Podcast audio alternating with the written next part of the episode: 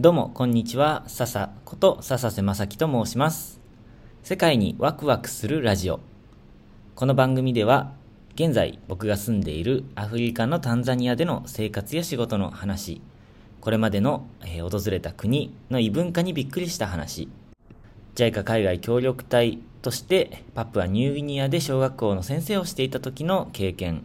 また、世界で活動している方とか、協力隊の OB、OG の方々との対談などなど、世界にワクワクするお話を皆さんに共有していく番組になります。えーと、タンザニアに戻ってきて、もうそろそろ10日ぐらい経つんですが、えー今やっと一つね、出張して大きな仕事を終えて、拠点にしている、えー町のアパートに戻ってきたっていうところで、えーまあ、戻ってきたのは2日前の夕方なんですけども、まあ、1週間出張があって、で、もうタンザニア着いてから土日も関係なく結構仕事をガツガツやっていたので、もう昨日はね、疲れ切って一日中だらけてしまいましたね。まあ、一日中って言っても、あの実は何回か前の回でお話ししたと思うんですが、今、開発途上国でビジネスっていう研修を受けてまして、それがオンライン研修なんですけど、日本時間に合わせて行われるんで、えっ、と、昨日は3時に起きて3時半から研修を受けて、で、えっ、と、もうほぼ丸1日、まあ丸1日って言っても、日本時間で丸1日なので、日本時間で夕方ぐらいまでっていうことなので、こっちで言うと3時半から、えっ、と、昼前10時ぐらいに、10時半ぐらいに終わったのかな。で、その後1個、今度、中学校、高校か、高校で授業をやらせてもらうことになっていて、その打ち合わせが入っていたりとか、本当にバタバタで、で、えーそのミーティングが終わってから、もう爆睡しちゃいました。えーっと、1時に、1時に寝たのかな ?1 時にベッドに倒れ込んじゃって、昼1時ですよ。で、起きたのが夜中の12時に1回目が覚めて、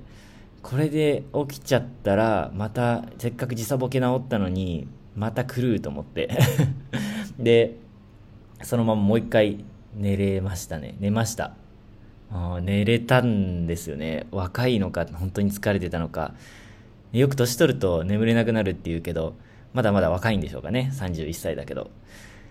で、まあ寝て、で起きたのが6時。あの、いつもかけている目覚ましで目が覚めました。なんで、もう、半日以上、ベッドの中にいましたね。もう、おかげで体がスカッとしてます。やっぱ疲れてたんでしょうね。はい。じゃあ本題に入ろうと思います。今日はですね、国際協力の失敗っていうお話をしたいと思います。これは原寛太さんというフリーランスの国際協力士の方の動画を見て、なるほどと思って学んだことの共有と、あと自分の経験をね、結びつけたようなお話になるんですが、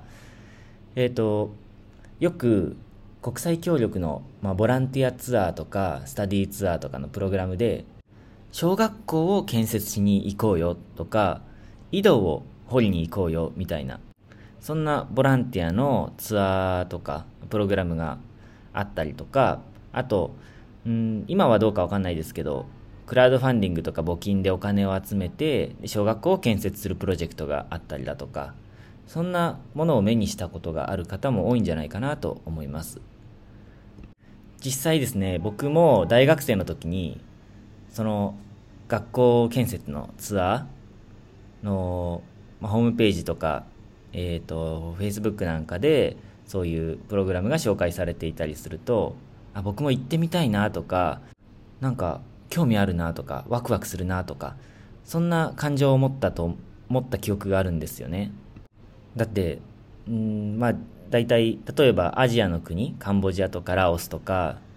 えっ、と、1往復しようと思ったら、10万円もかからないわけなんですよね。安いと5万円とかで往復できたりもしますし、で、5万円で、まあ、行って、で、現地の滞在費込めて全部で10万円ぐらいのスタディツアーで、で、その10万円で、現地で学校を作る、そのメンバーの一員になれるよ、なんて、そんな、なんか、すごいじゃないですか。手軽、気軽に行けて、で、値段も安くて、で、なんかめちゃくちゃすごい、やってみたらすごいことしてる感じがするじゃないですか。ということで、なんかいいことしたいなとか、うん、当時の僕はなんというか自己満足したいとか、自己満足だけじゃなくて人からなんかすごいと思われたいみたいな、そんな気持ちも絶対あったと思うので、Facebook にそういう写真載せたら、なんかね、かっこいいじゃないですか。いいねいっぱいつきそうだし。なんかそんな気持ちで参加したいなって思ったことがあったんですよね。で、先ほど話した原寛太さんのこの動画を見て、ああ、参加しなくてよかったなって心から思いました。というのは、例えば大学生が小学校を建設するっ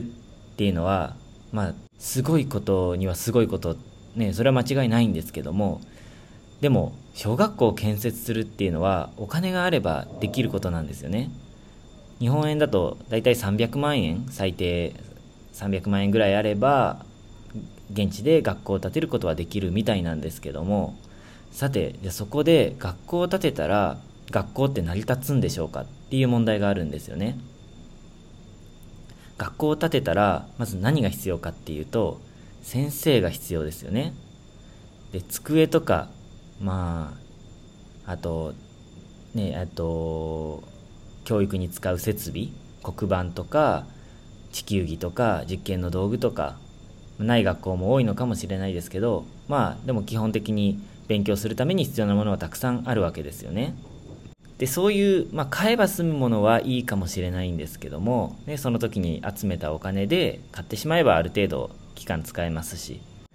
でも物って壊れるじゃないですか。例えば黒板が設置したものが2年3年経ってボロボロになって使えなくなったらじゃあ新しい黒板は誰が買うの？っていうと学校の運営費は全然ないわけなのでだって日本人が建てるだけ建ててであとは日本に帰ってしまったわけなのでこういう壊れたものを直すお金とかあともう何より先生を雇うお金がなかったりもするんですよね。そしたらどうなっていくかっていうと、学校はいつか潰れてしまって、で、そこに通っていた生徒はみんな、えー、行き場をなくしてしまうっていう問題が起こってきます。僕が参加しなくてよかったってさっき言いましたけど、でも実際そうじゃないんですよね。僕が参加しなかったからといっても、そのプロジェクトは絶対にね、実行されていたと思いますし、ね、そんなの関係ないわけですよね。ただ、もう自分が加害者にならなかったっていうだけ。うん。だからね、あ、参加しなくてよかったって終わりなわけじゃないんですけどね。うん。ただね、誤解しないでほしいのは、世の中のプロジェクトの中には、学校を建てて終わりっていうものだけじゃなくて、ちゃんとずっとね、あの、維持をするために支援をし続けている団体とか、あの個人の方っていうのももちろんたくさんいますしそういう学校を建ててでそこに訪問するようなスタディツアーを企画してで日本からたくさんの人に来てもらって現地の人もいろんなことを学ぶことができて日本の方から訪問者の方から学ぶこともたくさんあってでそれによってツアーの収益によって学校も潤ってっていうすごくいいサイクルを作っているような団体っていうのもあります。あと、僕の勤めている NGO の話なんですけど、ちょっとなんか宣伝というか自慢っぽくなっちゃうんですけど、僕が勤めている NGO は、日本政府のサポートを受けて学校を建設して、で、今は助成金をもらいながら自立に向けて、で、あと、自立に向けてっていうだけじゃなくて、まあ、なんというか、モデル校質の高い教育を行っている学校として有名になることで、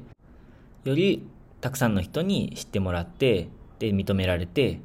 で、えー、入りたい生徒もどんどん増えてきて、で、ここで働きたいっていう先生も増えて、ここで学びたいっていう人たちも、ね、いてくれたらいいななんて思ってるんですが、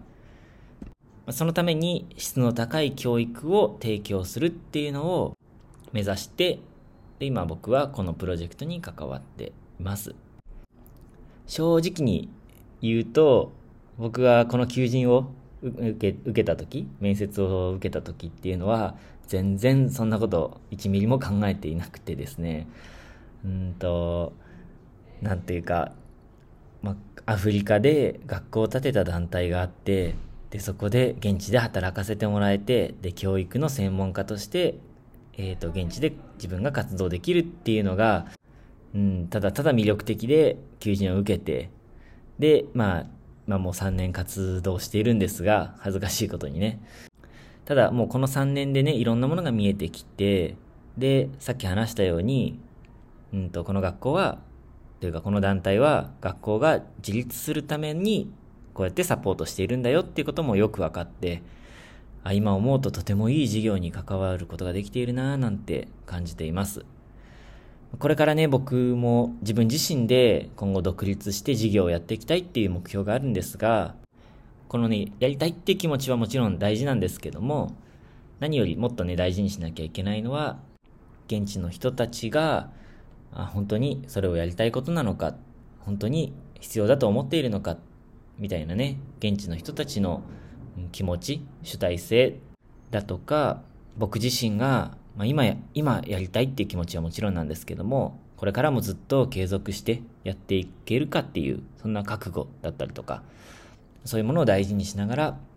これから自分も挑戦していきたいと思っています。はい。ということで、今日も最後まで聞いてくださって本当にありがとうございました。あの、僕が難しい言葉で難しい話をするのに慣れていないので、ちょっとこういう話分かりづらかったかもしれませんが、もし質問とか何か感想とかがね、ありましたら、ぜひコメント欄とか Twitter のメッセージでお知らせいただけたら嬉しいです。ということで、最後まで聞いてくださって今日も本当にありがとうございました。また次回のラジオでお会いしましょう。またね。